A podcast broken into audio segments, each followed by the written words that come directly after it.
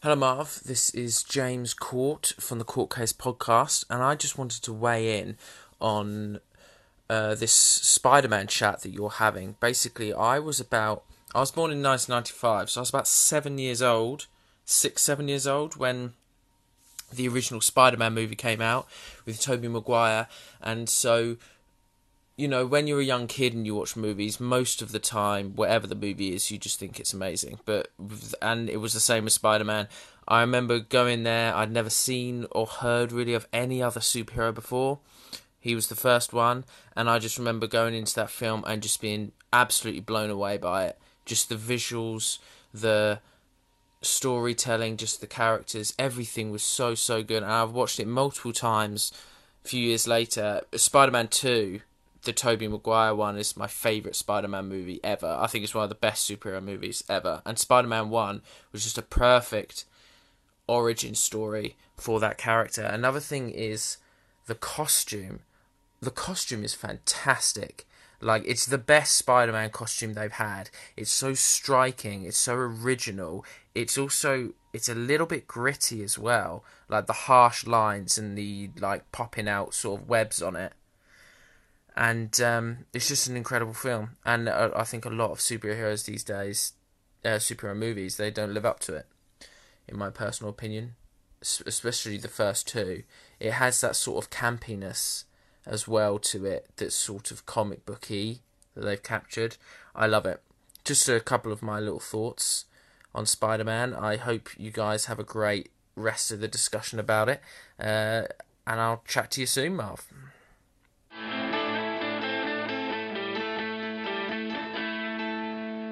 Hello and welcome to Pods Like Us. I'm Martin Quibell, known to my friends as Marv, and this time, as a special bonus for everybody, I'm chatting with a group of podcasters who are, uh, let's say, among my favourite podcast hosts ever. So, first of all, oh, so nice. That's right. First of all, I'll get mushy. I've, I've been nervous about this all day. Don't put me off, Matt. First of all, I'm going to introduce from uh, one of the co-hosts of ReelBlend, who's also the managing editor of Cinema Blend and the author of the book Release the Snyder Cut, which is obviously about releasing the Snyder Cut and the story behind the, those films, and also the author of the forthcoming book With Great Power. And I think we can guess what that book's about as well, hopefully. And that's Sean O'Connell. hey, Sean. Hello, Marv. How are you, sir? I'm fine, thank you. Long time no see. I know. Good to good to be on. I appreciate you inviting me over to this discussion. It's gonna be a lot of fun. Well, thank you for suggesting it. As soon as you suggested it, I thought, yep, I've got to do this. Absolutely. Also with me uh, today, I've got uh, from Comic Book Nation, that podcast, Comic Book Nation, and from the company Comic Book, who um, Do I say that you're affiliated with Paramount Television, Matt? Matt Aguilar? Uh, yeah, I don't know. Uh, you know, we're in the CBS family. we're in there somewhere. that's that's loose enough. It's somewhere. Well, the show is shown on Paramount Plus on Sundays in the US, I believe. That's right. Yeah, Sundays, baby. There you go. I do listen. Thank you. I will tell Kofi that uh, all his outros and intros are very much appreciated. He's so good at that stuff. Yes, and I'm looking forward to uh, my suggestion coming true this Christmas when you all at uh, Comic Book do uh, do a Christmas song together. Apparently, I will try my best to make it happen. I got a Christmas hat somewhere around here already. It's time. It's almost time. We're only. I can't do math. No, uh, we're only. We're not that far. We're not that far. we're not that far away from Christmas. No, for for, the, for, for to, just to put across what I mean, what where this comes from is that um, from day one of listening to Comic Book Nation, I keep uh, putting out there every time that Matt or Janelle or Kofi or any of the host of Comic Book Nation suddenly burst out into song. And there's a tag going on t- on Twitter and all the socials saying Comic Book Nation's got talent. My choir teacher would be quite proud. All these years later, I'm making it happen in the geek universe. You know what I mean? Absolutely. Got to keep it going. And also from the podcast Stew World Order is Rob Stewart. Hey, Rob, how you doing? I am doing well, Marv. Thank you so much for having me. And I apparently am being joined right now by my cat. So he has he is saddled up next to me. He's going to help me talk about Spider-Man. Wow, you've told us told everyone what we're doing there. And lastly but not least is Morgan Doherty from Docast, and I'm trying to remember the name of the true crime podcast as well, Oh yeah, uh, the Untitled Chronicles. So uh, we'll be bringing both back soon, so that'll be good. And I'm super excited to be here with you guys. Absolutely. Right. Now, d- did you all see the exhaustive research that I did the other day that doesn't even get anywhere near the exhaustive research that Sean had to do for his book? I was impressed. It's a good outline. Very good outline. I cut it down to the bare minimum instead. Sure. Okay. That that would only take about a week to get through. yes. So we are talking about the 20th anniversary, and most of us can't believe that it is 20 years since the first Sam Raimi directed Spider Man film that starred Tobey Maguire. And uh, oh, God, 20 years. Actually, before I go through all this, Sean, what's your first memory of this film? Uh, I I was actually really dating myself. Um, reviewing films for official publications uh, at that point, so I got to see a press screening of it, and you know, in hindsight, probably lament that that's my first experience of it. You know, because when you think about getting the opportunity to go opening weekend uh, and experience it with a crowd. Uh, probably would have been outstanding, and I didn't. I didn't go opening weekend. I ended up going during the during the week that it opened. So I saw it early and I, I got a chance to, you know, come back and write the review for it. And I'll never forget, like it's when you see your favorite character come to life on screen and come to life the way that that, that he did, uh, you know, you go in with with with moderate expectations, tempered expectations. Uh, and, and then you realize that that it's a perfect marriage of of filmmaker and, and story, you know, and to and to see all of the elements of his origin come to life from the you know the wrestling match and the the death of Uncle Ben for the first time. You know, yes, it's been out, it's been played at this point now, but um, you know, seeing it all, seeing it all really come to fruition was was remarkable. So um, yeah, yeah. I mean, you say twenty years, but it honestly, in all honesty, feels like it was about two months ago. It really does. What about you, Matt? Well, um, I'll say that you know I don't I don't know if Sean was missing anything because I saw it opening week, but because I was going to college at the time, I couldn't go like a, I went like during the day because like we were going to Full Sails, so like we had a 24 kind of hour weird schedule. So like I went at like you know 11:30 in the morning, like no one's it's just me and like 10 people, you know, and even though it's opening week, and I saw it by myself because I couldn't. All my friends were busy, and so I was like, screw it, I want to see this movie. So I went and saw it by myself. And I remember just, I mean, much to what you know he said, I, I thought he put it great. Is that it's just seeing this that like this is possible. You've seen things like this attempted with other characters, Captain America, other things, right? And there were things to love about those, but this was when you really saw like, hey, they can actually put money into this and make these scenes from the comics. Like I remember just leaving and going like, I can't believe I saw him web swing. Like I remember just leaving the theater like that. Like I, I can't believe I saw him just like shouting, especially like that scene where like he's swinging away from MJ and he's just like so excited to be swinging. Like that scene stuck with me. Stuff like that, the exuberance of that character that you've loved uh, for so many years. So that that was the sound of the web sling, the the sound of the web coming So out good. too. It, that like prior to that was X- was Wolverine's claws. You know, the first time I heard Wolverine's claws pop, a- and I was like, God, they got it. How did they get it? You know? Yeah, very little much. things like that that just make you appreciate the effort that went into it. Well, going off on a tangent, I mean, you you you've pulled a good one out there with the first the first X Men film. That one was a surprise as well when that came out because that that succeeded expectations as well. Well, sure it did. And you know, this goes back to the the people who were starting to make comic book movies around this time uh had connections to Marvel and were licensing these characters out but but fighting a little bit harder uh, to make accurate uh, adaptations as accurate as they could be. You know, there are actually still notes and changes coming from studio heads that that feared, you know, making them too drastically comic booky because comic book had a different definition at that point 20 years ago. Uh, but you know, now we know that there was a, a a lowly assistant on the set of Bryan Singer's film uh, who who had a real eye for the way comic book movies should be told, uh, and and his name was Kevin Feige, and and look what he's done since that point. Absolutely. What's your first memory of the this first Spider-Man film, Rob? Uh, I remember seeing it opening weekend. I also think I saw it by myself. I just kind of went and saw it. And then I think a few days later, I went with two friends of mine and we were big wrestling fans like all throughout the 90s every monday night we would get together we would watch wrestling together. Sunday night we'd watch the pay-per-views because my parents got me like a black box for sometimes so i could watch the the descrambled pay-per-views. And then i just remember we watched the movie we enjoyed it and the entire like 45 minute drive home it was just us going like bone saw just the entire time just enraptured by that scene Dear me, so many great things. What about you, Morgs? Yeah, so obviously uh, in 2002, when the film came out, I would have only been three at the time. So I remember, um, yeah, sorry, Young. too young. But yeah, um, I remember watching it on VHS like a couple of years later, and it was like a really cool like red VHS case. So it was like went with the Spider-Man theme. And I remember when I first put it in, it was kind of like right at the end of the movie. So I saw obviously spoiler alert. I know it's it's like a 20 year old movie, but um, the Green Goblin scene, you know, the bit with the whether he dies at the end. So it was ruined for me straight away. But I still rewound it and enjoyed it at the end. Yep, I, I think the I think they did a really good job there. I mean, the, the casting was impeccable for that. You know, I mean, you, you've got so you've got.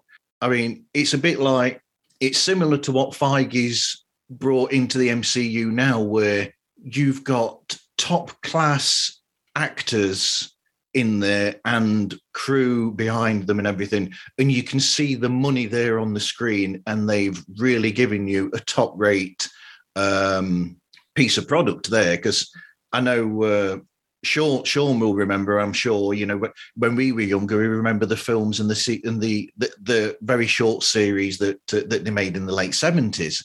You know, which is completely different. But there was still something about that that was sort of like because I, am like sure my my hero was Spider-Man and always was from the beginning. So anything that came that was Spider-Man, I'd automatically feel attached to watching that anyway. But but then it's like a whole nother level when they were making films like this to what they were making when we were younger. Mm-hmm. For sure. And you know, the fact that they get someone of Willem Dafoe's caliber, you know, to to take on a villain role, which in, in all honesty, I, I believe that Dafoe probably gives his best Norman Osborn performance in No Way Home. Yeah. Uh, because he, you know, has evolved as the character.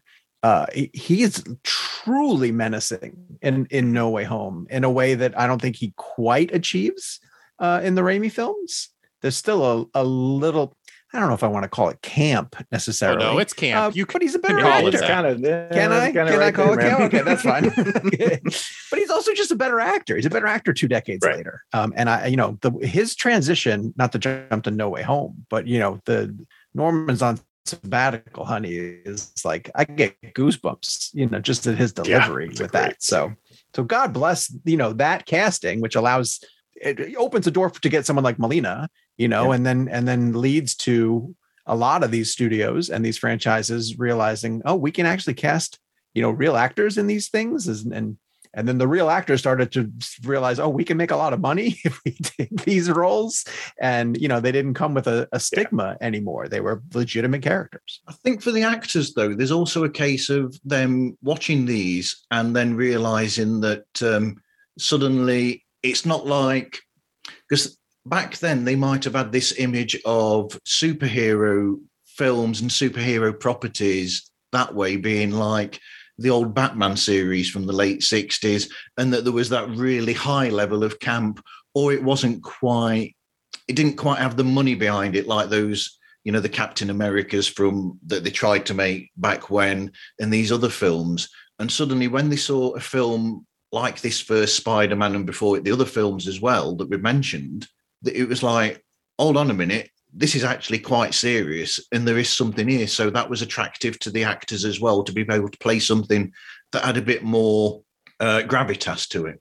Well, it was interesting because by the time this had come out, you had kind of gotten three different flavors to show how it would work. You got something that was pretty dark with Blade. Yep. Then you got the X-Men which was kind of a blend of humor and dark and then you got this which definitely leaned more into the humor. So this was more of like the Batman 66 sensibilities, but combined with at the time modern filmmaking. So, yeah. you really mm-hmm. got to see, like, okay, so you could even lean into the history of what people think about, but still do a good job with it. Mm-hmm.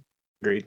Well, also, ironically, out of those three, I feel like Blade, I feel like both extremes on the spectrum aged better. Th- This Spider Man movie ages better, and Blade actually ages pretty damn well, amazingly, uh, compared to like the first X Men. If you go back, I don't know. I, I recently, I recently watching all three of these. The first X Men's kind of rough. it's kind of rough. X two is you know amazing, and and they fixed those things. But like these two, the way they leaned into those a bit further. I mean, this is one of the most comic booky movies so far like even Mhm. compared to some of today's stuff like it's they lean hard into like sequences that feel like they were pulled out of the books and and dialogue too sometimes which you know kind of some of it ages better than others but it's just impressive still to see like what Raimi how much Raimi gave credence to the books and the vibe and the tone and melded that with that cinematic flavor It's odd that you have a movie that was this successful, that was this popular, that was this beloved, and yet there's also a moment in it where you see a villain running away from the hero going, We'll meet again, Spider Man. It's like, how, how do you get away with doing that? And yet people still love it. yeah tone. It's all tone. If you're gonna if you're gonna embrace it from the get go, you know, and uh and have going back and rewatching uh Spider-Man, there are the scenes that that are you know burned into our brain. that They're big action set pieces and and character moments. But but the one that that really caught my eye watching it again was Peter uh, fighting Flash in the hallway, and the the really effective way that Raimi shows his powers. You know, it's just something as simple as as as allowing Tobey to sort of slow down and and process it much faster, and then quickly it speeds back up. And you know, just him him nailing that tone and figuring out it's you know it has some of his Evil Dead touches to it. It has things that he brought to Darkman. Um, and I wouldn't have, I probably wouldn't have picked him for Spider Man back in the day, but but now you realize that you know he's the blueprint. He really is. He, he kind of established how to how to tell these stories and tell them the right way. I, th- I think that happens with most of these products, though, where you'll you, you, you know when they announce, oh, this person's doing this or this person's doing that. How many times have we actually seen it where they've announced things and and then you suddenly get a public outcry of, oh God, not them, you know? Because we had it with we had it with Robert Pattinson, Pattinson for for for Batman for for the Batman, and we had it back in the day for Michael Keaton for the for that 1989 Batman as well, and everybody there was an outcry, and then suddenly when the films come out, it almost makes more of an impact then because they watch them and you'll you'll say, hold on a minute, I was wrong. This really works. So I think sometimes and quite often these things happen and we are surprised by them, and I think that's why it works. I think what we've learned as a society as if you're ever casting a Batman movie, just expect everyone to be angry and then probably to end up being wrong after the fact. Michael Keaton, Heath Ledger, Ben Affleck, Robert Pattinson, like the the world decried all four of those, and then it was just like, oh, our bad, we were wrong. I They were mean, fun. yeah, They're good. they're right about Clooney, though, right? Well, he's still a great Bruce Wayne dang it I was gonna say even that. I don't know how much of that was Clooney's fault. Like I don't know how much he Yeah. could have helped to that. It, it reminds me actually, I, I feel sorry for Henry Cavill because I think he's been given short shrift as Spider Man, as Superman. I mean, because I think he did it. I think he was incredible, but just was not given enough to do. And it's like they've pushed him aside. And I think he could have given a lot more. I thought he had the presence to for that role. You know what I find exciting about the next generation coming up, though, too, is that now that we're 20 years into this golden age of comic book movies, I think you're legitimately going to be getting into younger and up and coming filmmakers uh, who really were raised on these movies, you know, who really were fans uh, and are now taking over properties uh, and can legitimately say, I was influenced by these early days. Where, you know, when you handed something over to Raimi was a, a Marvel fan, you know, but I don't I don't know how much Bryan Singer knew about the X Men versus that was just a, a gig for him to take on. You know, uh, I don't think Richard Donner grew up reading Superman, but he made a tremendous Superman movie. Um, I do think we're going to see some really comic accurate transitions you know, from some from some really rabid comic book fans. Now that that's sort of not that it was a, a blatant stigma, but comics weren't as cool in the 70s and 80s, you know, and now it's become it's the driving force of pop culture. And I think it's going to shape the types of stories that are told. You know, I mean, there's the, the new Raimi is out there somewhere. And I think he's going to be found in a he or she is going to be found in a in a superhero movie. I mean, it's the same way that's happened with video games, right? Where like a whole generation has grown up with video games, and we've seen that genre move forward in a lot of ways because people are now in control of studios and things that were immersed in it. And before there Yep. was just this big stigma that like, uh, it's not a career, it's not this, it's whatever, it's it's basic things. And now we see that all this stuff is being transitioned to movies and film now. And that's a whole other thing, right? Yeah, I agree with you. I feel like comics, and especially now too, because these studios have shown they're willing to be a little experimental and they're bringing in all these characters. I mean, the fact that we have an America Chavez in the MCU now is, you know, is is amazing. But you're just going to keep going down the list of new characters or side characters, and it opens up more possibilities for those filmmakers to find someone they really identify with and just jump all in. It doesn't have to be Spider-Man, Iron Man, Captain America. You know, Yeah. it could be We're now at a point where Reed Richards can get introduced as a as a throwaway in a in a Doctor Strange sequel. Spoiler. What? Yeah, sorry. I said earlier today on Twitter, uh, if the X Men eventually slash finally coming into the MCU doesn't mean that I eventually get either a Jubilee movie or TV show, then what the hell are we even doing here? Oh, it's yes. That's happening. We, we need they, need they need to do a decent Jubilee character in the films and not waste the character like they have done before. And Yes. Have I struck upon the ultimate Jubilee group in this in this meeting Uh, right now? This huge oh, with me, I'm- yeah, yeah, hundred percent. Oh my god, I'm always so alone. Oh, tremendous oh, fan. This is amazing. She's Oh, this is outstanding. wonderful. I have- She's spectacular, even as a vampire. I don't even Oh, care. I love the That's it. Vampire Jubilee. Yeah, Yeah, I have awesome. a wall over here that is all framed comic book framed well framed comic books, and it alternates. There's a variant cover, a cover with Jubilee on it, variant cover, a cover with Jubilee on it, just all across my wall. Uh, Brilliant. applause. Applause. That's- And I'll, I'll quickly add that I thought that America Chavez was fantastic. That character in the Doctor Strange film, I, I loved that character. I thought that was really well done. Yeah agreed. I wish I would have seen more of her and her backstory because that's what's part of what's so cool about her. But you know, I'm also not going to be the dude that's like, "How dare you put her in a movie and make her like one of eight characters?" Like, it's okay. I It's think cool. there's going to be more of her to come. I think she's going to be important in the story going ahead that they're probably going into.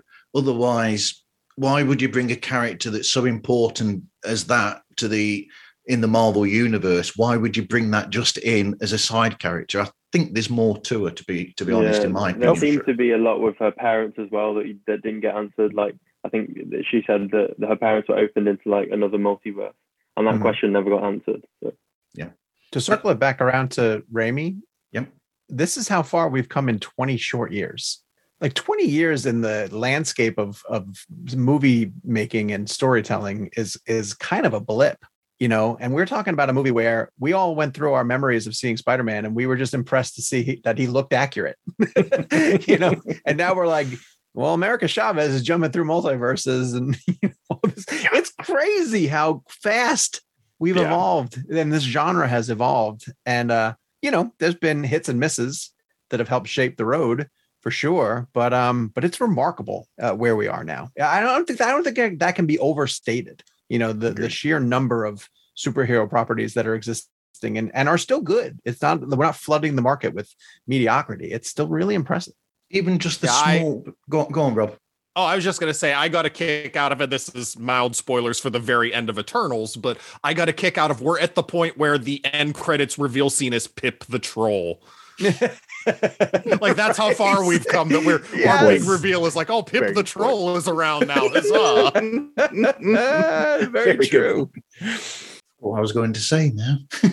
oh no, I'm sorry. hard to it's hard to follow up pip the troll honestly it really is. It really is. All I was going to say, what it was is ju- just to come back to the Spider-Man issue of it all. Even in that, it's amazing how far the Spider-Man franchise, just on its own, has come over that time. Because since that first Raimi film, we've now got you know the the incredible Spider Verse film and the the follow-ups that they're making. Um, and I believe they've got one of the uh, the Japanese TV version from the late seventies. That character is going to be in the next Spider Verse film, allegedly Oh, as well. Uh, what was it? Is it Takuya Yami, Yamashiro? Is it Sean? Is that it? I believe so. I, I wouldn't swear to it, but I believe so. That sounds about right. He's I know he's a motocross uh, rider, and Yeah. he's not quite Peter Parker, the photographer. Um, but Lord Miller said at CinemaCon that that those two that two part movie is going to have 240 characters. So I don't doubt for a minute that he's going to show up at some point. Yeah. that's going to be madness when they fully unleash that. Wow, it's uh, crikey. So Well, um, and don't forget the uh the sp- Spump, the Sony Pictures universe of Marvel characters, Marv. You can't can't leave out the Madam Webs oh, and the uh, and the Kraven the Hunters of them. I'm just them all. happy we're getting Spider Woman in uh, some form. I Yes. please, Yeah. please, Lord, hope that it's Jessica Drew, and if that, I I feel I'm always tentative until I actually like see a some kind of logo or like, hey, we're in production or something because we've been burned so many times over the years. Sure. But I want to see like I, I want to see that character. That character could be so great in this in this universe. Is that what they're calling it? By the way, is it a fit? Like, what is the official term for the Sony Marvel universe So thing? the it's the Sony Pictures universe of Marvel characters. The acronym is SPUMP. That's new to me, Yeah. but I like it. I'll endorse that. The SPUMP. Just watch how you say it. Yeah. you gotta be you gotta be really careful but but they have they have access to without exaggeration 700 characters uh, that are affiliated with spider-man that they that they can use uh, uh, according to their agreement with with marvel between sony and marvel. Yeah. I mean, if you're gonna only have an two that they can't. There's only two that they can't. It's like kingpin Oh. and one other. I forget who the other one is that they can't have access to. I can't can't remember who it is. But if if they're going to have access to a slew of characters, Spider Man's gallery is the one to do it. Yeah. So Yeah, and then when you go through the list, because it's available somewhere, there's a PDF of it online if you just search for it. It's a staggering number of like characters you just wouldn't even know. You know, like there's people like the enforcers and you know, ca- you know, characters that that would be familiar to everybody. And then there's just like any sort of organization that was mentioned at some point over the decades. Like they could branch off and make if they wanted to, you know, a a Stiltman movie essentially. and and the way they're rolling out El Muerto, I mean, maybe that's maybe that's going to happen. yeah, all Bad know. Bunny, way to go, Bad Bunny. well, I- I- It just oh, it just occurred to me they could make an animated superior foes of Spider-Man movie, and how good would that be after what we saw from Into the Spider-Verse? Very true. And um, also another thing that shows how far we've come with the Spider Verse was the was how they did with No Way Home as well. Which you know the way that they brought all those characters from the old the other Spider Man films, you know, including the the actual individual Spider Man characters. I think they did really well to pull out the best bits of those interpretations to bring into the film as well. So you got when you got Tobey in there and you got Andrew in there and you've got Alfred Molina in there and and everybody else. I mean, I thought I thought Jamie Foxx killed it in comparison to how he was in in the in the Amazing Spider-Man beforehand. So I think they've done really well with that as well, and that's shown how far we've come in this the world of superhero films as well. Yeah, I think sure. Kevin Feige very much wants to do reclamation projects where he wants to look at things that weren't beloved and he wants to give us a reason to go back and love it. Like Endgame played so heavily into Thor the Dark World that we were like, was that better than I think it was? Maybe I should. Shang-Chi really made Iron Man 3 look a lot better in retrospect. And no matter what your opinion of the various Spider-Man movies that Marc Webb or Sam Raimi did, I think Kevin Feige just took all the elements and was like, everything about these is great. No matter what side you're on, no matter what you think of either franchise, love all of it. I think he's just so into taking things that people thought like, ah, maybe that wasn't for me, and making us question whether that was ever actually the case or not. Mm, That's a great point. Yeah, it's it's a bit like um, go, going to the going back going to the, the the latest Doctor Strange film again. You know, with those characters that they've brought back from other, you know, from now that they've got all the Fox things back, the Fox properties that they had. It's like like I was saying before we, we started, you know, with the the the Anson Mount of uh, playing Black Bolt, for instance, and then you've got you know Patrick Stewart reprising the role of Professor X, and then you've got um, spoiler. I mean, I've already spoiled enough already. Krasinski as you know as Mister Fantastic. It's like they've lent into that and they've given you a really good interpretation of them. Although my irritation is there's not enough of them in that film, which which niggles at me in a way because they are such good actors that if you gave them just about another five minutes or so, I think that that sequence would have worked better if you'd have filled those out a bit more. Because there's no way that they've got Krasinski in for a role like that as a one-off. So my call here is that very soon we'll get Fantastic Four announced. Hmm. Yeah, I, I, I can't argue against that fact. And you know, with John Watts stepping away from that project, makes me almost kind of believe that he was a placeholder until they were able to reveal that Krasinski was playing Reed Richards, you know, in in this movie, and that then now he'll step over and and helm helm and potentially star in you know that Fantastic Four. And I, I even think that Watts might have just done it like completely amicably as a favorite to Feige, like Feige. I wonder if because it never really made a ton of sense for John Watts to move from the Spider-Man franchise to another massive property like Fantastic Four. Um, Marvel doesn't necessarily or hasn't yet to this point uh, shared their directors, except the Russos. But the Russos transitioning from Civil War to the Avengers movies made made enough sense at that point. Yeah. Um, and and you know, John Watts, for anyone who was paying attention, was just burned out by the end of uh, No Way Home. You know, and and totally understandably why. Like that's a massive project to take on. So to to I could see him transitioning into if he was going to stay at Marvel a smaller sort of origin story, but but Fantastic Four is going to have to be a behemoth right out of the gate. Yeah. Uh, the way you introduce that family. So I was always surprised that he was the person selected for it, and it makes a lot more sense that he's stepping away. Agreed. I think he'd be good. He'd be good as an advisor, perhaps, because I, I always used to think that.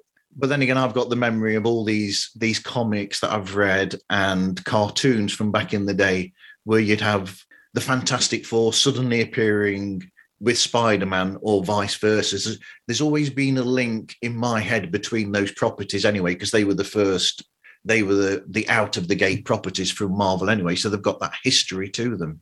For sure, that's another great example of uh, we now live in a world where Matt Murdock shows up in a scene, and And we all like, mark out for it. and we're like, I guess uh, a Daredevil's part of this world now. That's great, fantastic. but but there shows Kevin Feige's you know wonderful ability to so they've got these properties that they can use and he's worked out that person is perfect in this role because I still think that Daredevil was the better of the Marvel Netflix series. I think that was the standout from all of them. I like I like a lot of the what they did, but I just think that that one had something really special. And Charlie Cox killed it in that role. And I think that that's what Kevin Feige is really good at noticing that he's looking at these properties and he might be thinking, well, that might not have worked in that role, but this person definitely worked in that role. So perhaps he's doing a bit of that now when we're seeing that with him utilizing Charlie and Patrick Stewart and these people, and in some cases recasting here where it didn't work initially and that sort of thing. Yeah, well, based on the movie that we came here to talk about and what you're saying right there, Kevin Feige had the foresight to go, nobody wants anybody besides J.K. Simmons to play Jonah Jameson. Just bring him back. No one's going to take anybody but him. It's fine. so true. Yeah, So so true. Agreed. He's so, So he- he- indicative of the the tone, like the tone of this movie, because like what you were talking about before, where it leans into the the camp a little bit. Is I mean this this character doesn't work in almost like yes he worked in when they brought him in everyone popped for him in Far From Home right but it was because it's like a one off thing he doesn't work unless the rest of the world supports a ridiculous character like that. And he works so well. And it's just it's it's so Yeah. weird because there are parts of this movie that i'm like god that line is corny.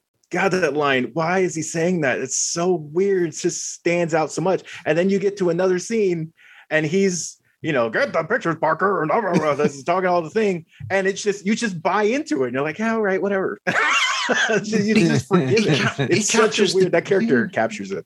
Yeah, I was going to say he captures that character so perfectly, doesn't he? Though Simmons is like he's the one character where he is the right level of over the top, Yeah. out there that Yeah. you have with J. Jonah Jameson because it's always been like that. Even when you read the comics, you'll see all the the speech bubbles. And the words will be enormous because it's it's like the shouting, the speech bubbles at you with that character, and he Yeah. pulled it off So wonderfully. One of the best things about a movie is when you watch it and you can just feel inside of you how much fun the actor is having in that role. and you watch the first Spider Man movie, anything in the Raimi trilogy that J.K. Simmons is on the screen for, and you're just like, this guy is having the time of his life. Yeah. Because you have an actor who can do this and then, you know, go off to shoot some scenes for Oz the next day. And it's just like, all right, man, I guess he's just living his best life doing every version of everything.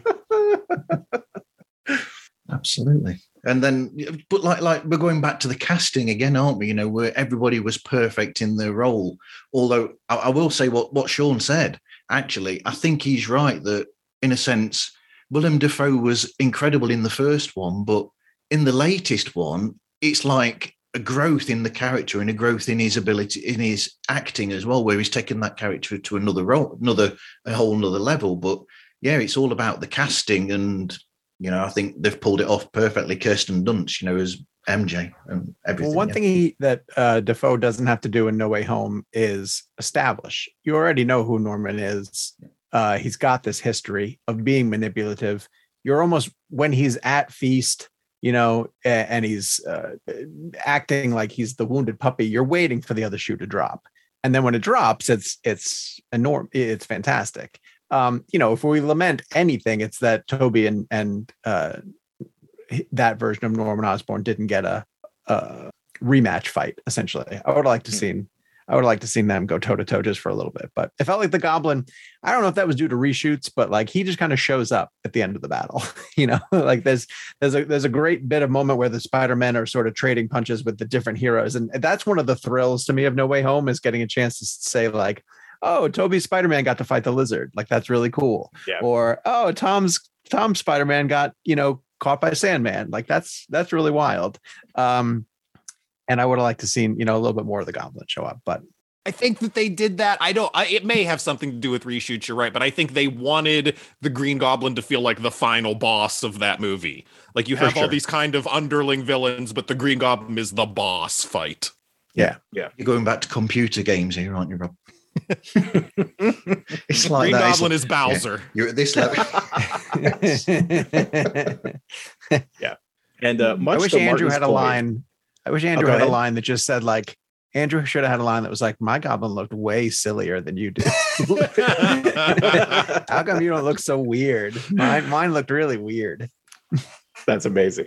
Um, well, and Martin mentioned Kirsten Dunst as as MJ, and one of the things I did not, I was not a fan of Dunst Dunst's MJ uh, from like when I first saw it. Like it was fine, but like I was never like like I don't know, it just didn't click for me.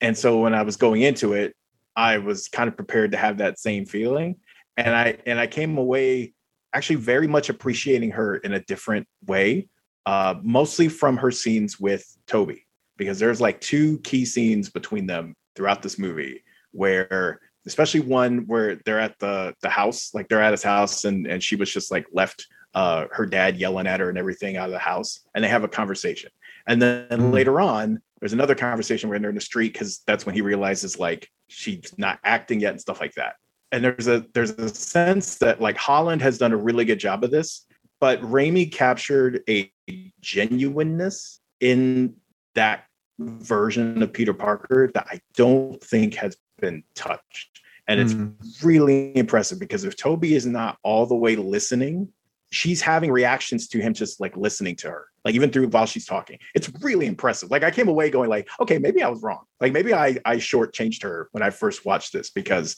there's some really great stuff between them going on. So I wanted to give her props because I felt I felt bad. I was like, self-conflicted when I was watching. watching no, I. I 100% agree. I've always thought like, oh, she's definitely one of the weaker points in the original trilogy. And then when I rewatched the 2002 film today, I was like, "D- I like her much more than I swear I used to. yeah, that's how I felt. And I it's definitely her performance because I don't think her character is written great, but her performance is a lot better than I think I used to give it credit for. I can't understand it. And, one of the things that bothered me about the first Raimi film, if, if if probably the the main thing that bothered me about the main Raimi film is that if you're going to start with Mary Jane, fine, start with Mary Jane. Although I think they should have started with Gwen. But why they started with Mary Jane and then and then leaned so heavily into the most famous Gwen Stacy element, which is you put her on the top of a bridge. Like I when I first saw that, and I, I look, I was being nitpicky fanboy, but I was like, why did they do that? How come they Yeah. took MJ and put her into the the the significant Gwen Stacy scene? And then the more I thought about it after the fact, I was like, then if you're gonna put her up there, then you should just kill her off. You know, because while she's an she's an important element of part two, because of the way that it's written, by the time you get to three, three is really just people are coming back because they're part of the franchise now. Yeah. You know, like and I, I kind of give credit to superhero movies at this point now that they are okay with cut and bait, you know, and moving on to uh, to new characters if if the if the other people don't necessarily fit into the franchise. It's not always just like, well, we're doing the next so and so, so we're going to bring everybody back because you Yeah. recognize these faces. Um, but in in the Raimi trilogy, by the time you got to three, it really was like everyone needed screen time uh, because that's just the way sequels were made at that point. And uh, and, and it always bothered me that they kept the the main love interest around when when one of the things that Spider-Man fans appreciate the most is the loss that's affiliated with Gwen Stacy and how it would have affected Peter uh, going into two. You know, it would have given him a true motivation for not wanting to be the hero anymore. You know, and throwing the throwing the suit away. So, I, some of those elements I always felt like could have been worked out a little bit better in the script. Well, It's going odd into to say this about something that Sam Raimi did, but do you think killing Mary Jane or killing a love interest in this franchise would have been too dark for what this franchise was shooting for? Maybe. Probably. Yeah, I think so. You know, that I think that there are things that comic book movies can do now because the audience is is more attuned to these shocks. Um, yeah, I think you're 100% right in saying that. I mean, I was wrecked and amazing, you know, in in um oh my god. Andrew Garfield, Amazing thank you. I was blanking on his Amazing name, but Andrew Garfield. I was shocked when I mean when they kill Gwen there. Spoiler, I know for that movie, but like when they kill Gwen there, like that that still rocked me. The, it was the way it was executed and everything. That was still that hit me yeah, like a that's such a brutal bricks. death scene as well. Oh. Terrible. my god. It's the sound Yeah. too. It's the the You way they executed that. break. Yeah. oh my god, it still wrecks me. It still wrecks me. So maybe at the time, I, I think for sure, probably too. But but I think to um to Sean's point, it was weird that they combined those things. And that, so then okay, so if you are going to go that route, I was like, well, then why? My biggest pet peeve with Marvel sometimes when it comes to Spider Man is that like it's okay to wreck his life. But you don't have to wreck everything about his life. People typically need at least one or two things of stability to like be sane, right? and make it through all these things. And so they sometimes refuse to just let them be happy. Like it's okay to actually have something in your life like happy, especially like Spider-Man is like one of the most tragic characters around, right? He's had so many things happen to him. Like had to go around another person's body and like, you know what I mean? Like so many things. So let him like let's develop a relationship and you can still have so many interesting conflicts with people together like you can actually make conflict and sometimes it's hollywood does this thing of like we want to the will or won't they and that gets very boring very quickly mm-hmm. if not executed correctly so at the end of this they it's such a great scene and then they do that little swerve of like but i have to turn away for a hero and i was like why? You were being such a dumbass. Like why do you have to do that? You can actually do both peter. You're a scientist. like you're supposed to be smart. You can do both things. It's okay. Like i don't know. I i saw that and was like really? Like really we got to do that? Because then in two right we spent so much time on that. And i was like i would rather just see them develop a real relationship over the course of a movie instead of this parroting apart thing. And i think that feeds into Mhm. sean's point of like by three you're just like okay it, it's too you know they never really went one way or the other with it so then you just kind of end up in the middle and Right. nothing's developed so yeah The pr- problem with three is that there were too many um, too many problems in the way with that film anyway, where you had pressure from certain people to do this sort of thing, that sort of thing, and the other. So you you you feel bad in a way for Sam Raimi because he's being told, no, we want this in there and we want that in there, and essentially he was making a film that he didn't really want to make. Hmm. In in essence, that's that happens. Uh, You know, especially in, in franchises that are making the amount of money that those Spider-Man movies are making. And it's it's worth pointing out that I think I believe that Spider-Man 3 is the most successful of them of them all financially. Yeah, I think you're right. Uh, Of the three Raimis, anyway. You know, the the, the Marvel ones have now surpassed it. But Because they had Venom, baby. Yeah, kids love Venom. People love Venom. Everyone except Sam Raimi loves Venom. we were all there day one to see that 70s show guy play Venom. That's still such an odd casting, even all that these years later. so bizarre. Th- And no, that sh- no cast- shade on Topher. Like Topher Grace is awesome. He's been in other stuff. He's been great. So that's no shade, but just such an odd pairing. It really is. At least I can understand what Tom Hardy is doing now. You know, like it's it's a very unusual choice to do Venom as as a Buster Keaton physical comedy. but if you're gonna do it, do it. And and he's committed to it, you know, 100 percent But whatever they were trying to do in three, they just didn't get it. They didn't get it. it, it's funny you mention that because it's just reminded me that when the when Spider-Man three came out or was coming out, and they were advertising the whole thing with Venom. I, I had this image and I thought, oh, great, we're going to get the alien costume saga in, in in live action, and it was so far from that as well. But unfortunate. Mhm. You didn't remember the part in the comic books where Peter grew his hair out over his face and went jazz dancing? No, no, I don't remember that. yeah, Todd McFarlane drew it. It looked great. Oh my god, that would have been amazing. Oh my lord, Right? can we get a variant of that, place. Yeah, that would have been fantastic. McFarlane Peter with long hair over his face. Those scenes are so bad, but then I also it's one of those things that it, they always get a pass because I know Raimi didn't want to do the thing anyway, and was I always view them more as a middle finger to the studio than I do actual scenes, you know.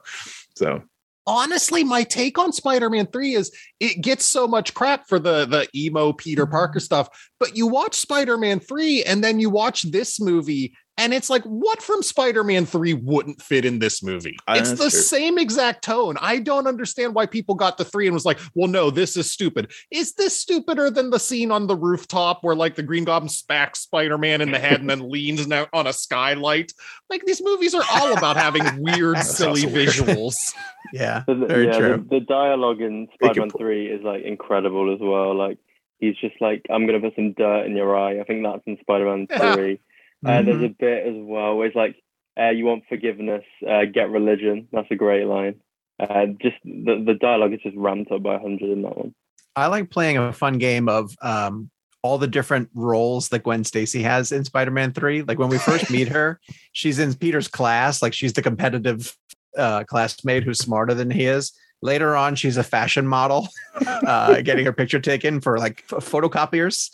Uh, then at some point, she's so prevalent that she, uh, you know, hosts the Spider-Man fan appreciation parade. There's all these different things that they keep attaching to Gwen. So that's that's the worst dialogue ever in any film of all time when uh, Eddie Brock shows up and they're like, "Who is that hanging up there?" And he's like, "I think it's Gwen." Oh, by the way, I'm dating your daughter. It's like, yeah. What? Yeah, that was rough. Yeah. she's hanging for her life, for God's sakes. It's not the time, Eddie. oh my god, so true. So the the different Spider-Man films that they've made since, um, di- di- can you think of any areas where they might have where they've where they've gone really right with the films, and some areas where they've gone wrong with the films? Uh, I'm not a massive fan of Ned, to be honest. I'm not. I don't know what you guys think about him. Ned is exactly the type of character that I was talking about earlier that would have been terrific for Homecoming and then Yeah. didn't need to stay around. Didn't percent. necessarily need to be a big part of. Hey, listen, Hey, apparently, he's going to become the next villain. I've no, some- stop. Yeah, No. that's what I've heard. Stop it. Stop Yeah. it. no, stop. That That's would be only going to awful. I happen if. Marvel go away from this. Yeah, I think I love Ned because I see myself in Ned. if I was the if I was the like friend of a superhero, I'd be exactly like Ned. Like I would be exactly like him. Questionable. And that's why he, is- was perfect for Homecoming. Sure. You know, Yes. like Yeah. he was the counterpart to this kid who was suddenly an Avenger, and it was Yeah. so earnest. And then I just felt like the other times, like from Far From Home and and No Way Home, they weren't better in No Way Home. You know, but now all of Yeah. a sudden he can open portals. Um, I I think I always compare him to. I think he gets a he gets probably gets a little bit of a pass from me. One because yes, I see myself in him, but two, I just do not like. And again, no shade to the actor, but I just do not like Flash in the new movies. Oh, never, oh yeah, Oh, yeah. never I totally resounded agree. for me. So because I'm always seeing him, not that's the one that's like, man, it sticks out to me all the time. So I'll probably just ignore other other things. But yeah, it just doesn't. Even the one in s- this Spider-Man, in the first one, is better because that's like, okay, he's he's kind of a bully. He treats him like a jerk. He's kind of this Yeah. and that. He's he's the you know he's the popular guy. Like all that comes across, and you're like, okay, like yeah, it's bare bones and it needs development, obviously, but still, I know that's Flash. And then I watch these movies, and I'm just like, that never comes. It never. I can't buy that guy as uh Agent Venom later. You know what I mean? Like I No. can't. I can't buy it. I can't buy that guy. The Like you dude- could buy Joe Manganiello as turning into Agent Venom eventually, getting a, a conscience, becoming Yeah. his own hero. Like weird, no- dorky fanboy Flash. Yeah, it's like no, you're not going to be a hero. it's not going to happen for you. But, but what what what what Sean, Sean said though about you know Ned being perfect for Homecoming, it's almost like he would be like us if we were best friends of a superhero. Say if we were best friends of Batman, if he went out to the toilet, we'd be there fidgeting and playing with all of his gadgets, and that's Ned to a T. Yeah. there's a rhythm, just a simple visual gag when they're in his uh, room just sort of brainstorming what to do next and they eventually cut back and ned's wearing the mask because of course you'd grab the mask and put it on Well, sure, it's yeah. like 100% so I mean, Paul, grown up Paul Rudd grabbed the shield when Chris Evans was in the bathroom. Like we're all gonna do it. Like no matter what age. I feel like it's it doesn't matter if you're 60 or you're five. You're gonna grab it. You're like, yeah, I want to try that. Of course That looks Yeah, cool. of course looks sweet. Um, I actually got a jet. Uh, I gotta I gotta come back, but this has been amazing. I really wish I could just sit on here and and talk more because this has been so fun. I, I really appreciate everyone inviting me on. Okay, Matt, do you want Nice to quickly you, tell everybody how to get hold of you and where, where to find you and everything and all about Comic Book Nation? uh, yeah, of course. Uh, you can check out our Comic Book Nation podcast live on Twitch on Fridays at 11 a.m. Central Standard Time. Uh, and then, of course, we are on Sunday mornings on Paramount Plus as well as part of ET Live. Uh, and then you can catch all my uh, fun theatrics, typically just talking about Olaf and wrestling and comics uh, on Twitter at Matt Aguilar CB. And of course, you can catch all my articles on comicbook.com. Thank you, Matt. Thanks for this. Take care.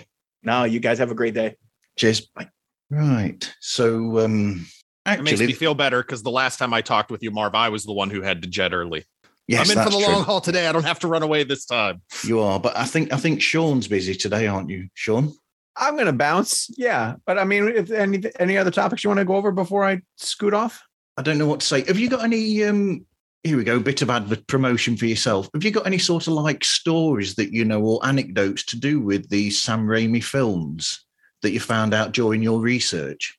so much. Um, I spent a lot of time on the first Raimi film because, you know, as we know, it's the one that started it all. And I got a chance to speak with John Dykstra uh, and and figure out a lot of the stuff that they did with visual effects to make him look convincing, and the way that they did um, comparative shots between a stuntman trying to pull off even just wall crawling. You know, they were really trying to figure out the physics of of bringing the the the motion that Spider-Man does uh, in a comic book to live action, and then and then visual effects where they were able to get to, uh, and and apparently they screened both of them for the studio executives. They had a fully visual uh, VFX driven Spider-Man walking up the wall, and and again because he's completely masked. Uh, it's easier to do it because the human face is one of the most difficult things for them to do at that time. Uh, and then they had a stuntman do it, and they said that the studio executives couldn't tell the difference between like who was the stuntman and who was the visual effect, and that gave them the confidence to do as much as they could in the live action. But the person who I enjoyed speaking to the most was the costume designer uh, Jim Acheson, who worked on all three of the Raimi films. And got uh, very candid uh, about the distaste uh, for uh, for Spider-Man three and the black costume, and and how no one in there. He really believed that the black suit, by the time they got to that point, should have been completely uh, a visual effect, a, VFX, and and the fact that they had to just do the black suit version of what the existing uh, costume was bothered him to no end. He also tells some really great stories about when the by the time he got hired on to the to the movie, they'd already um, hired out a creative team to do Goblin's mask. And he hated it, like just hates everything about the shell of the Goblin mask. And in fact, it's funny you were bringing up the the rooftop scene. He said when he sat down to watch that movie opening weekend or, or with an audience, that was the scene that he feared the most because he just knew how goofy it was going to look because Willem Dafoe had to speak through that, you know, with the mask, the little mouth that opened, and you. He's like, we we didn't solve how to have Willem Dafoe give a performance through that mask, um, but you know, he talked at length about the the time crunch that they were on for that movie and, and designing the suit um, and needing it to fit a body type. Uh, because they had up to that, you know, you could have up to 15 different stuntmen who always have to be wearing the suit and look exactly like Tobey so that you know you don't know who who's in the shot essentially in that moment. And they were really waffling about who they were going to cast. And um, Jim just kept saying to Sam like I need to know you know what it's going to look like what what the main character is going to look like. So it, at one point he tells this great story about how he was so fed up with Sam uh, being so indecisive and going back and forth that he filled a room with 20 uh, men in speedos of all different body types. And he brings sam raimi in and he just says point at one.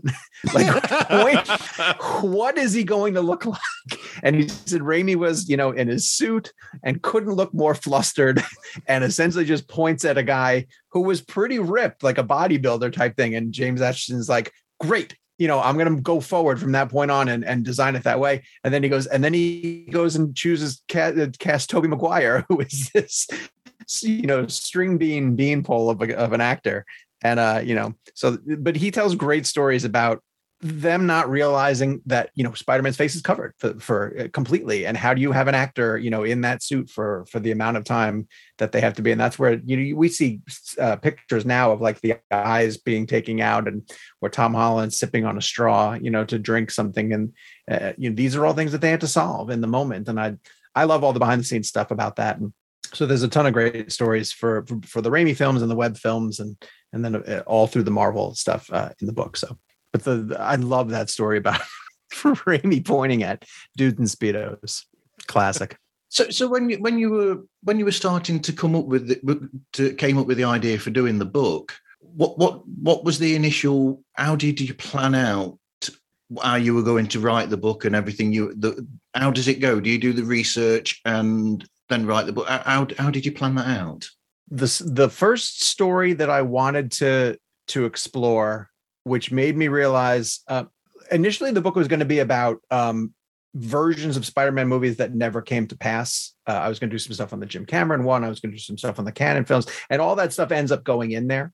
Um, but there, the the story of Andrew Garfield going to Comic Con and surprising the fans uh, in the audience, where he ta- you know takes off the mask and, and gives that extremely heartfelt speech. I go back and rewatch that speech, you know, every couple of months, essentially, because I just find it to be so uplifting and as I started noodling through like what could I write about from Spider-Man standpoint, I was like, I want to know, I want to know the story behind that day.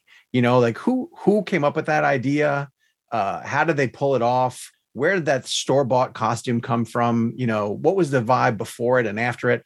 So I got a chance to talk to to Avi and and Matt Tolmach, uh, who is the producer on all the Raimi films and then the Webb films, and Amy Pascal uh, and and Andrew about and and just got the the behind the scenes of that story. And and once all of those came together, and that became like my sample chapter that I shopped around to publishers.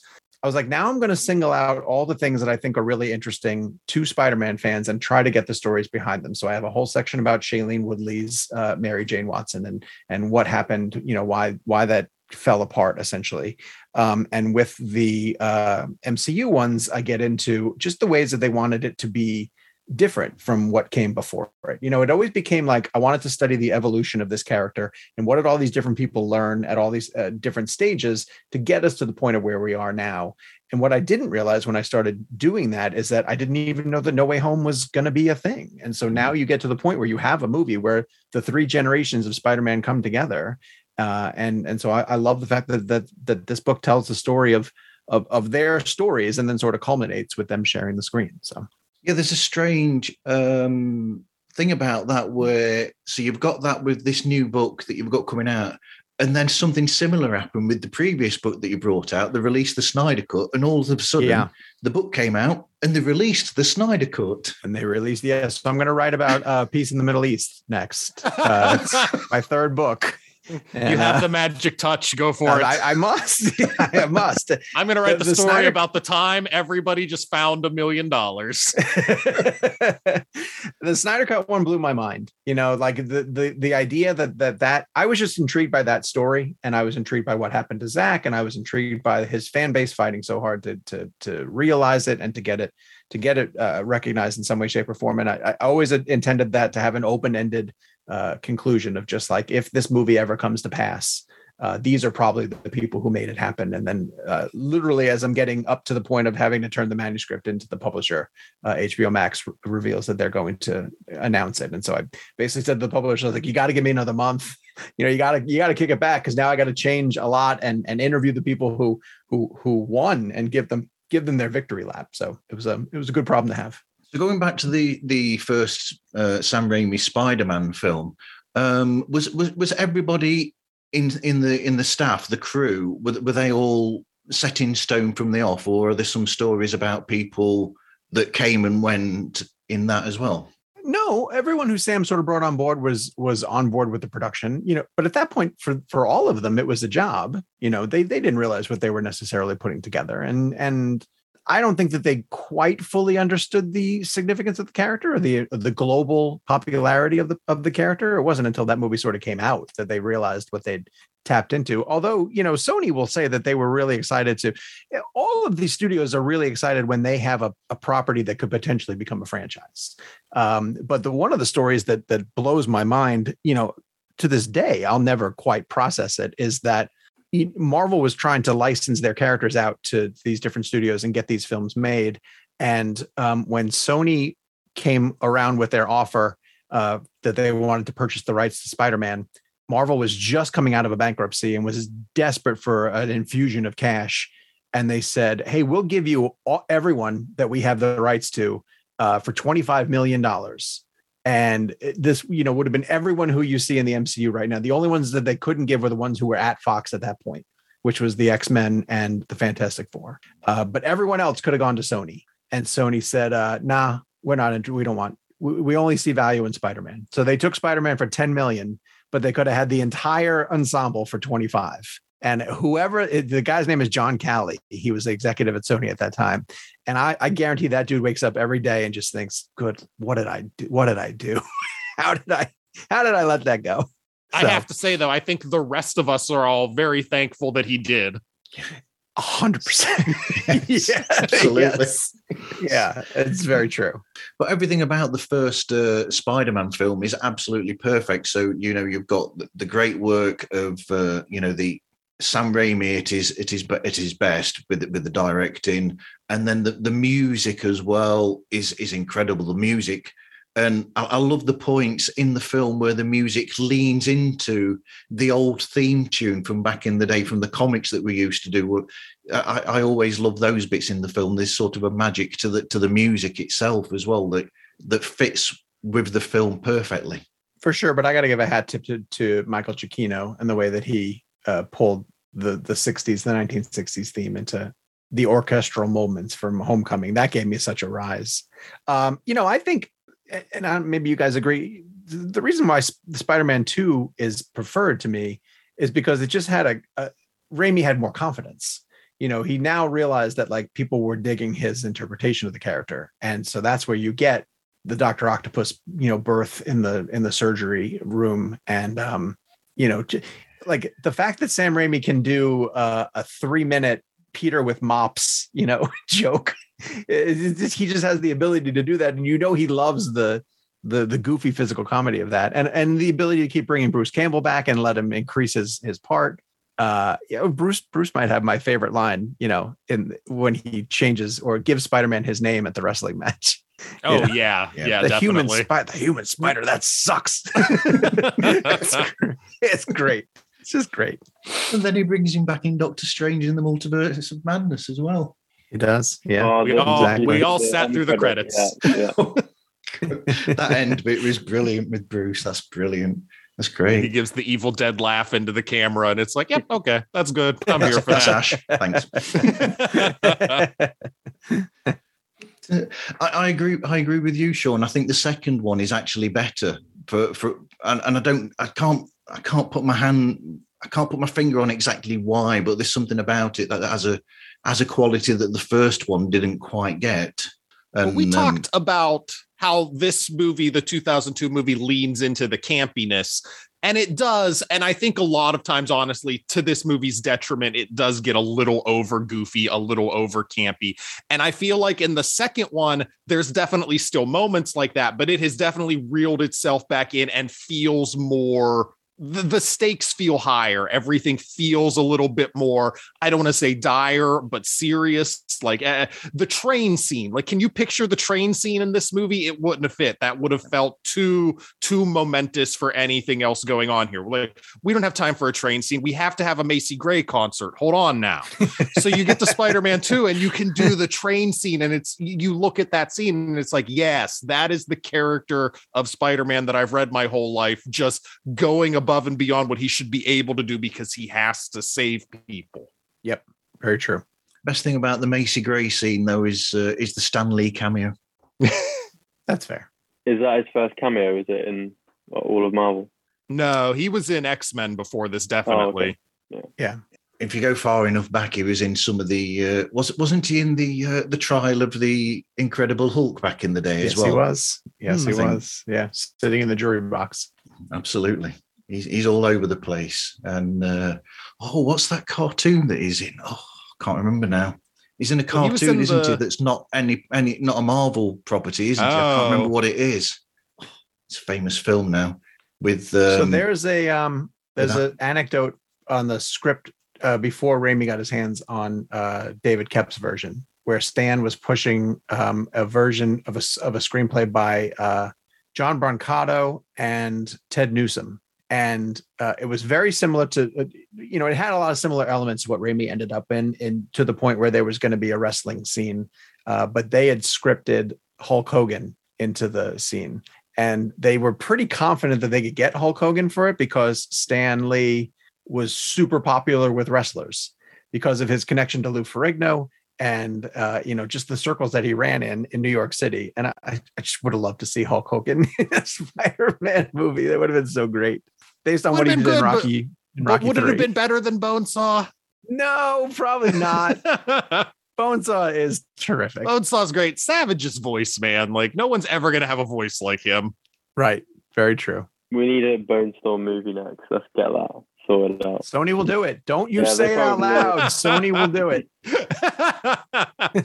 Not that they should, but they will. Right, exactly. Yeah, but they keep announcing all these things, and sometimes we don't see these films like you know the the uh, you know um, uh, Black Sable and all those characters. They've not had their films yet. Yeah, Hmm. like how many different times have they said, "Oh, we're gonna do a Sinister Six movie. It's confirmed," and then nothing comes of that. Well, I think they were I trying for that it. at the end of the amazing, amazing, Spy, amazing Spider-Man. You know, at the end of that, I think they were going towards that sort of level, and then that didn't work out. Obviously, Sure, Drew Goddard was on on tap to. He had a screenplay for it, and he was going to direct it.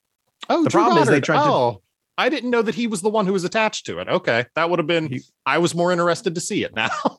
Yeah, he would he would have directed it and um, had a script for it and everything too. The problem is they just tried they tried to build an entire universe in one movie, yeah, and that's you know they lumped everything into Amazing Spider-Man two. Uh, And then- would you guys prefer to have uh, an Amazing Spider-Man three or a Spider-Man four? Inherently Amazing Spider-Man 3. I want more Andrew Garfield in that role. But if you told me that the rumors are true and if there is a Spider-Man 4, it's going to be about Bruce Campbell being Mysterio, then I have pause. then you know I'll, I'll question whether I want that or not. But unless that is the story, I definitely want Amazing Spider-Man three. I think I'd have to agree with that. I, I do feel like No Way Home truly gave Tobey closure, uh, whereas I feel like Andrew still got sort of short shrifted. Um, he had great moments in No Way Home, you know, but that franchise got ripped out of his hands. And I would love to see him get one last great shot, you know. At And a, he, he at- genuinely loves the character as well. You can tell so much. absolutely, yeah, absolutely. That that other one, I had to look it up by the way. The the other um, Stan Lee cameo in an in, in a film outside of Marvel is uh, Big Hero Six. Oh, right, that's true. Yes, I thought that was a Marvel property though. Like it's not MCU, but I thought they did have Big Hero Six. I might be mistaken on that. I thought No, they think they were right. doing comics on that first. that might be right. maybe. So anyway, what what do what do you see then coming in the future for for, for the Spider-Man um, franchise, Sean? I think eventually they're going to have a Spider-Man in the in the Sony universe. Um, th- there's talk about them wanting to do a mix of very similar to what Marvel does right now, where they'll have some television properties on a streaming service that Sony is yet to launch. Sony is going to have to have a streaming service at some point. Everyone else has one. Warner Brothers has HBO Max. uh, Disney has Disney Plus. Sony's going to have to do one to keep up, and they they've tapped Lord Miller to to do. I think Silk is supposed to get a a, a, a limited series, and I think you might see some characters that that sort of pop up, you know, in that format, the way that you're getting a Moon Knight show now or a Hawkeye show or something like that. Um, but the Sony universe is going to need a Spider-Man. And I think because of the establishment of a multiverse, you can still have Tom Holland be the MCU Spider-Man, and and audiences would accept the fact that like, oh, there's just a different Spider-Man who's part of that universe. They haven't even scratched the surface of Miles Morales. Like they could do a, a Miles trilogy that lasts ten years. You know, like there's still so much to do, um, and they're they're going to continue. Sony is never going to stop stop making these movies because they okay morbius didn't do great but the two venom movies made money you know they really did. And uh and, and, and until they can figure out a way to make a damn sinister six movie because they're not going to give give up. They're going to put everything into it. And you know if if Kraven comes around and does well it's it's it's a vote of confidence for what they're doing. So um i don't see marvel uh getting spider-man back fully. I think so sony will hold on to him for as long as they they possibly can and uh and i'd love to see them you know introduce a television component and explore some characters that way. They'll continue to do animated features, uh, and as long as they're still as creative as as Into the Spider Verse was, you know, that's it's unlimited. The- There's plenty of place for imaginative imaginative storytellers to come over and, and explore Spider Man's universe in in animation. Like, who'd have thought we'd have had if you're a Batman fan that you'd have a Lego Batman movie, you know, that explored that that entire side. So um, it- it's really it's it's unlimited the things that they can do. So Yep. Um, I mean, in, in some ways, um, when when I watched Into the Spider Verse, I, I sort of thought, in a sense, that if they're able to lean into using Lord and Miller more often, in a sense, use them as their own version of Kevin Feige, in essence, I think they've got a really good team there.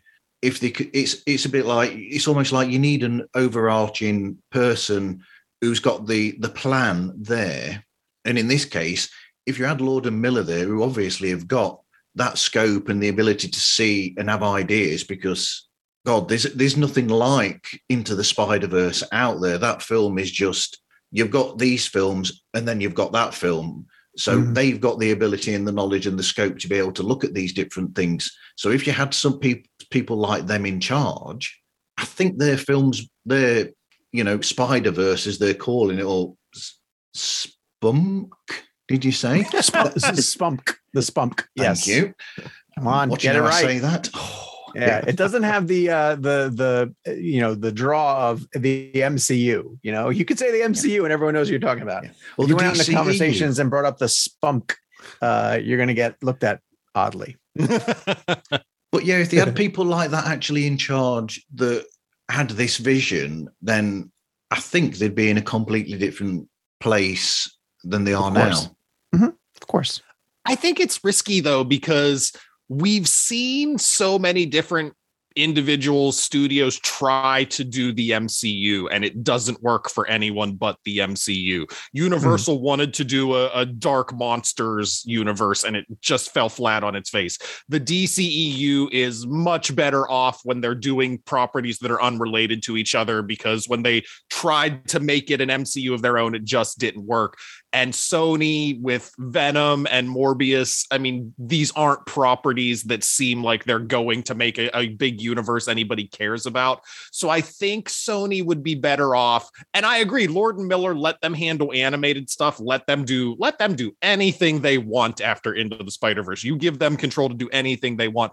But I think you just kind of make properties as they come to you. I don't think you worry about making your own MCU because you don't have Kevin Feige and he's the only person with the track record to do this right now. Just make good properties with the talent that you have available. Star Wars has to learn that too. And Star Wars yeah. is learning that the hard way as well. You know, Kathleen Kennedy is not that person. So they no. should just keep making, you know, individual type stuff that's not connected to the to the main trilogy. Mm-hmm. You know, the way that Rogue One had to be and you know even the mandalorian is now you know showing connections to clone wars and things like that. Like go far away. Go do something completely different in the star wars universe. Yeah you have a whole galaxy. It's far away. You can go to anywhere in the galaxy. You don't have to have everybody like oh i talked to mando a few days ago no they don't have to. They're fine. Right. we got to go to tatooine uh, of course you do. Absolutely. I, I, bet you enjoyed uh, Spider Verse, didn't you, Morgs, being a uh, animated fan? Yeah, like the Spider Verse is like one of my favorite films like ever made, and I'm just looking forward to if um, there's a good animated Spider-Man series coming in the future. Because uh, I don't think I've seen one that I've liked quite as much as the '90s one, uh, which is uh, it's on Disney Plus as well, so you can stream that there as well. And it's just like that's one of my favorite shows as well. Well, they have that freshman year, right? They yeah, freshman, freshman year, year I've got, series. I've got the, the book of that one. Yeah, I haven't read it yet. So that could be really exciting as well, too. Yeah, that would be good too. Absolutely. Anyway, thanks for speaking with me today, guys. So, uh, Sean, where can they uh, find? Where can people find yourself and uh, let people know all about ReelBlend, Cinema Blend, and everything that you're doing? Sure, Cinema Blend uh, on a daily basis. We are um, you know re- reporting on all your entertainment needs there. We have a weekly podcast called ReelBlend where we do deep dives into the news of the week and we often have a, a filmmaker guest on uh, do it with two of my friends. And then you can find me on social media at sean underscore o'connell because there's a mixed martial arts guy who has my name and is extremely popular He's and, uh, should, you, should you fight him for that name? I, he can have it. totally fine with me. Um, and then the book is coming out in November 1st. It's up for pre-order uh, right now at, at, Amazon and Barnes and Noble and all the different places where you uh, can order books. So find a uh, discount copy of it, and it's called With Great Power, and it's going to trace um, Spider-Man's entire Hollywood history uh, up to this point, which continues to grow. So maybe I'll I'll do an addendum in a couple of years, add some more chapters about Venom three and and Madame Web, whoever Sydney Sweeney is playing. Absolutely. What about yourself, Stu? Stu World Order. Uh, yeah, so I have the Stu World Order podcast where we review random comic book movies drawn by our guest, and my show is nothing but full of happy accidents. So I will be recording two days from now for an episode where somebody randomly drew Spider-Man 1. So I got to watch it today for two different shows. Made That's me funny. very happy. And I also have the website swoproductions.com where we have articles every single weekday, uh, pop culture stuff, some fiction. We're getting a lot more fiction on there nowadays, just different articles every single weekday. And on Twitter, it is at SWO Productions. And that's usually just my meandering nonsense, but I, I enjoy it. Yeah, including uh, information on Pop Tarts, apparently.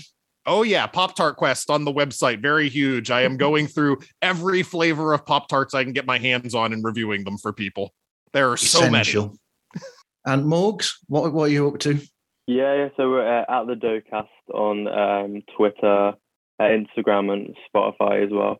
Uh, so we should be coming back uh, in about a month. We've got an episode coming with uh, Nancy Cartwright, who voices Bart, so that's exciting. Um, and yeah, so we'll be launching that too. And if you fancy any true crime, it's at the Untitled Chronicles on Spotify and uh, Instagram as well. Which episode is Nancy talking about? Um, she's talking about. Um, I'm not too sure. We haven't worked out yet, but she she will be on next week, so we're going to find out. So, so these people that, that have worked on uh, in The Simpsons, they pick Yeah. an episode that's a favourite of theirs to discuss yeah, so they with they pick our Morgs. favorite episodes. Yeah. So we had we had Bill Oakley on. That was good. Where he talks about who shot Mr. Burns. That's a classic episode. Yeah, that was a good one. Anyway, you can find pods like us on Instagram, Twitter, and on uh, TikTok. Just look for at pods like us.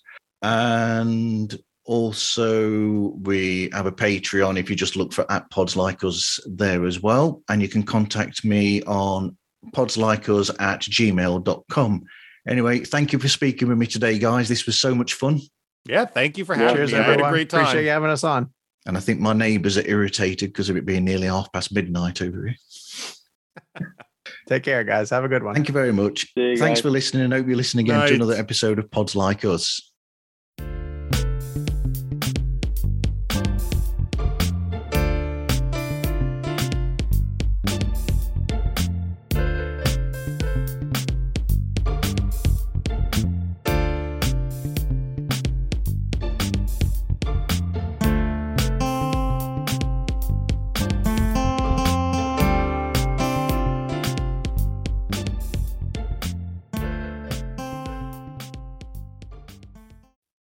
Hello, hello.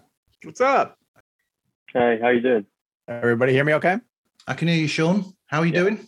Oh, terrific. Wonderful. How are you boys? Not bad. Matt? What's going on? How are you? All right. Stu? Rob? How are you doing? Or I'm Stu? good. How are I'm good. How are you?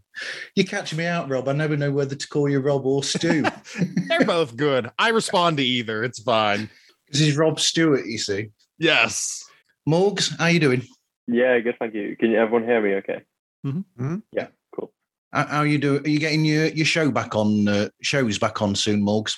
Yeah, it should be coming back soon. A Couple of months. Just getting everything ready. That's cool. Cool.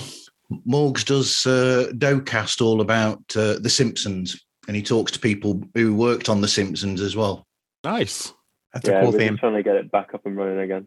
And Stu, he does uh, a show called Stu World Order where they pick a different superhero film each episode and talk about it, whether it's one of the better films or riskier films, shall we say. Oh, okay. What do you think about the new Doctor Strange film?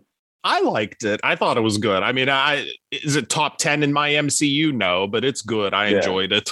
I like that they just made a horror movie. Like, awesome. yeah, Go very for it. Yeah.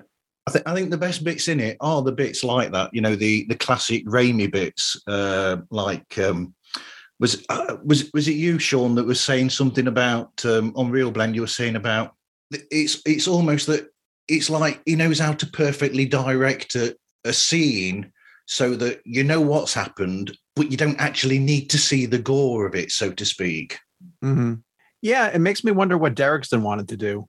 You know, like how far he was planning to push it, or how much they even changed. You know, and and had the need to replace him because I Movie mean, I will never obviously get. He could do horror. Yeah, Yeah. go on, Matt. What were you saying? Oh no, I was I was talking about that. What he was saying, I was like, the movie I will never get. That's the movie I wanted was Derrickson's sequel, and I'll never I'll never get that. so I'm bummed. Um, yeah, I, I gave it a four out of five. Yeah, I think I gave it the same. That sounds right.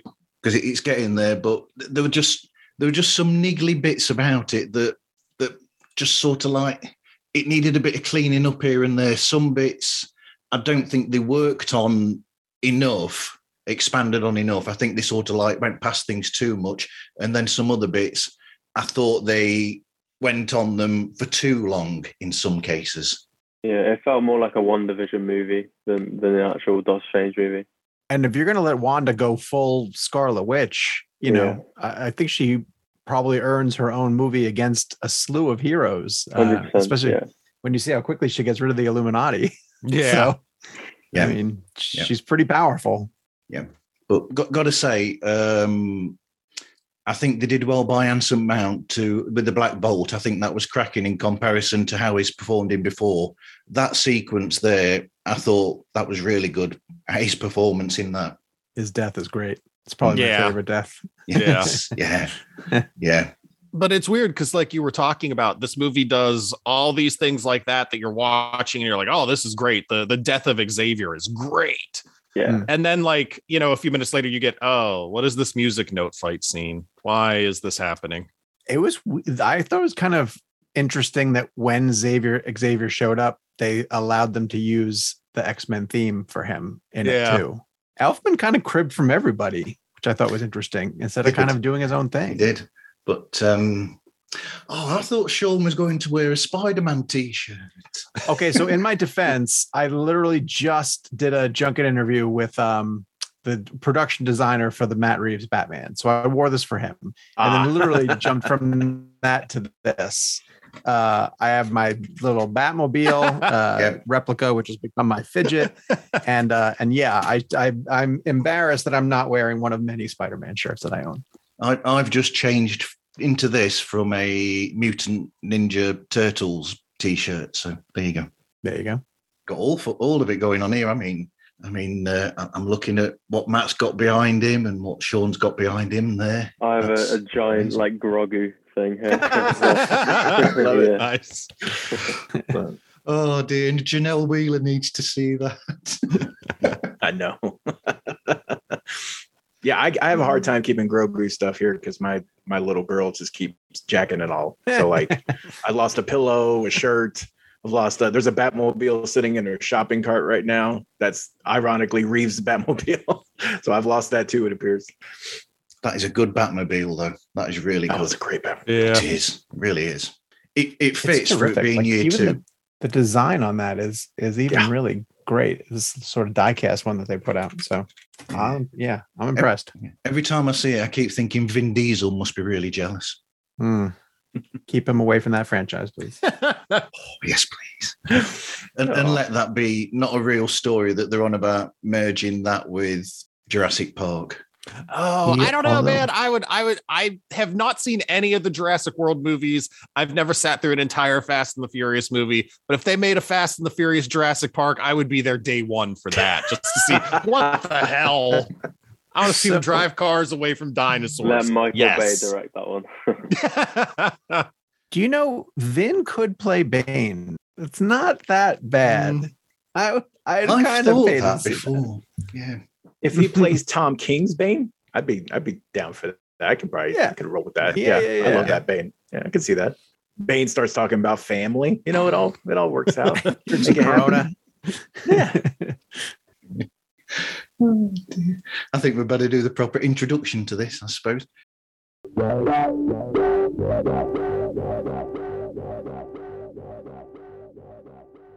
Was that okay, Sean? Oh, it's terrific. Sure. yeah. Don't use me as the barometer. Oh, I'm sorry. I'm sorry. I was trying to get some some information out for the book as well to get people interested in that. Oh 'cause- yeah, no, that's terrific. Yes, plenty of. Hopefully, people will listen and, and check it out. because if it's anything like the, uh, the the previous book release, the Snyder Cut, then I think it's essential reading. You you'd love that book, Stu. oh, I'm sure. Yes, You that, would that sounds right up my alley. Yeah, I definitely, I, I want to get into that now. Well, then I look forward to the fan base turning on me uh, and and d- calling me a villain and ruining their lives. Well, the interesting thing is that you've got all these behind the scenes stories with the people behind the films. I mean, when when me and you were discussing about the uh, beforehand about the uh, the new Spider-Man book, you, you even mentioned that you you'd actually spoken with Nicholas Hammond as well and people like this, and it's just interesting that you've got the inside scoop from these people behind the scenes. Yeah, it was really it was great. that the more you added people to the to the roster of who we spoke to, um, then more people wanted to get involved. And you know, so the early going, you got Nicholas Hammond and and uh, Joe Zito, who was the director who they hired to do the Cannon version of it, and you know they were really happy to tell their stories. And then you start getting around to the to the films, the the Raimis and the and the Marc Webb side, and everyone's like, "Well, who did you get?" And I was like, "Oh, well, I got I got Avi Arad and uh, Amy Pascal," and they were like, "Oh, okay, you know, now I kind of want to." And so right up until the very end, the last person who I got was Tom Rothman, who's the uh, head of Sony, and he essentially, um, you know, gave it a blessing, and, and it means that like Sony endorses the book, and so It's, it's That's exciting. so- excellent. That is Yeah. fantastic. Yeah. really Thanks, is. man. Thank you. I appreciate that. Thank you. Because you've gone all the way back, haven't you? I think all the way back to the. Have you gone back to the old '60s TV series as well? That was the US Canada co-production. Uh, I s- well, I start with Hammond essentially. Uh, I, Okay. you know, I do touch on like the, the Electric Company, you know, segments that, that that they did in the '60s animated program, but really wanted to start with the, a lot of the live action stuff and talked about how tough it was to get Marvel stuff made in that day and how it was all sort of reserved for TV. Um, but even the the the Hammond stuff, like they didn't have a consistent airing schedule. You know, like they would have, you know, one in October, two in November. They never really knew when they were going to be on. It kept getting moved around the schedule. So what I found fascinating about the Hammond ones too is that they packaged two of those episodes together and shipped them overseas as movies. You know, so he would get he gets approached still to this day by like uh, Spanish fans and Italian fans who come to him at conventions with like uh, cardboard cutouts from their theaters that they stole when they were kids, uh, and it's him as Spider Man. And then Quentin Tarantino, Tarantino put him in uh, Once Upon a Time in Hollywood. He played um, the director who hires DiCaprio uh, to be in the western, essentially. And um, Tarantino told Nicholas Hammond that he found a, a reel in a in a um, a British cinema, you know, that was just in their stockpile, essentially, of uh, a two episode Spider-Man thing, and and Quentin stole it or bought it. I'm not quite sure how he did it, but he brought it back to Los Angeles and then screened it at his New Beverly uh, theater with uh, the Hammond version and then the the first Raimi as like a double feature kind of thing. So he's a big fan, Wow. big fan. That's brilliant. That's great. But Mhm. y- yeah, so they uh, so they basically made those into the. Um, I'm trying to think of the names of the films now. Spider Man and uh, was there something about the Dragon's Return as well, or something like that as one of his films as well? Yes, that is one of them. Uh, I think that was the second one. There was one that they did before it, and I forget what it was called. But yeah, those that's essentially what they did. Package those together. Have you had any of those on your show yet, Rob? I have not. I don't know. Uh, are they streaming anywhere? Are they even on YouTube or something? I could add I- them to the list. Trust me. I if I, know think they're they available. are. Okay. I think they are on YouTube, actually. To be honest with you. All right. Yeah, I'm going to add those to the list. I think the list is at like 114 right now that people can. they just give me three numbers and I'm like, here's the movies you choose. And sometimes people are happy and sometimes people are very not. Sean's doing a quick now. search. Yeah, I'm doing a quick search. Yeah, the pilot movie is there. It's an hour and Okay. 31 minutes. And then the Amazing Spider-Man: The Chinese Web uh, is also available. So yeah, you can. oh, great. Yeah, because I know to your the um list. I know the 90s Generation X movie is on there, so I know that is on my list. No one's pulled it, but it's available. So I was like, all right, that's definitely it has Jubilee in it. I want to watch it. There you go. Oh, d- does that mean that you've looked at the uh, the, uh, the the version of Fantastic Four as well? You know what? No, I haven't even added that yet either. I that's another thing I need to look up and see. I I know I have friends who've watched that recently, so I need That's to on ask them where they saw it. And okay, yeah, I should add that too. I have a VHS copy of that behind me. Nice. Brilliant. Yeah. All right, I'm gonna go. Thank you Thank you guys. very much. Appreciate Thank- it, thank Martin. you, Thanks for having me on. Nice meeting Thank you guys. Thank you, guys. Yeah, absolutely. Great talking to you, Sean. Take care, Cool. Sean. Take care. I'm actually gonna run and get some dinner myself. So How, how was that, guys? Were you okay with that, Rob? Yeah. Yeah, good. Okay. Yeah, that was Yep. really good. fantastic. Thanks. Yeah. And Thanks Take care. Marv. me and you, Rob. Next time, I'm. Um, I'll let you know when I'm off for a period, and then we'll sort out my thing Yeah. if we can remember what three titles there were. I Ah, we can just start over from the beginning. I don't remember either. We'll just give you three new numbers and go from there. Okay. Take care. Thanks, Take guys. care. Yeah, bye-bye. Bye. Bye.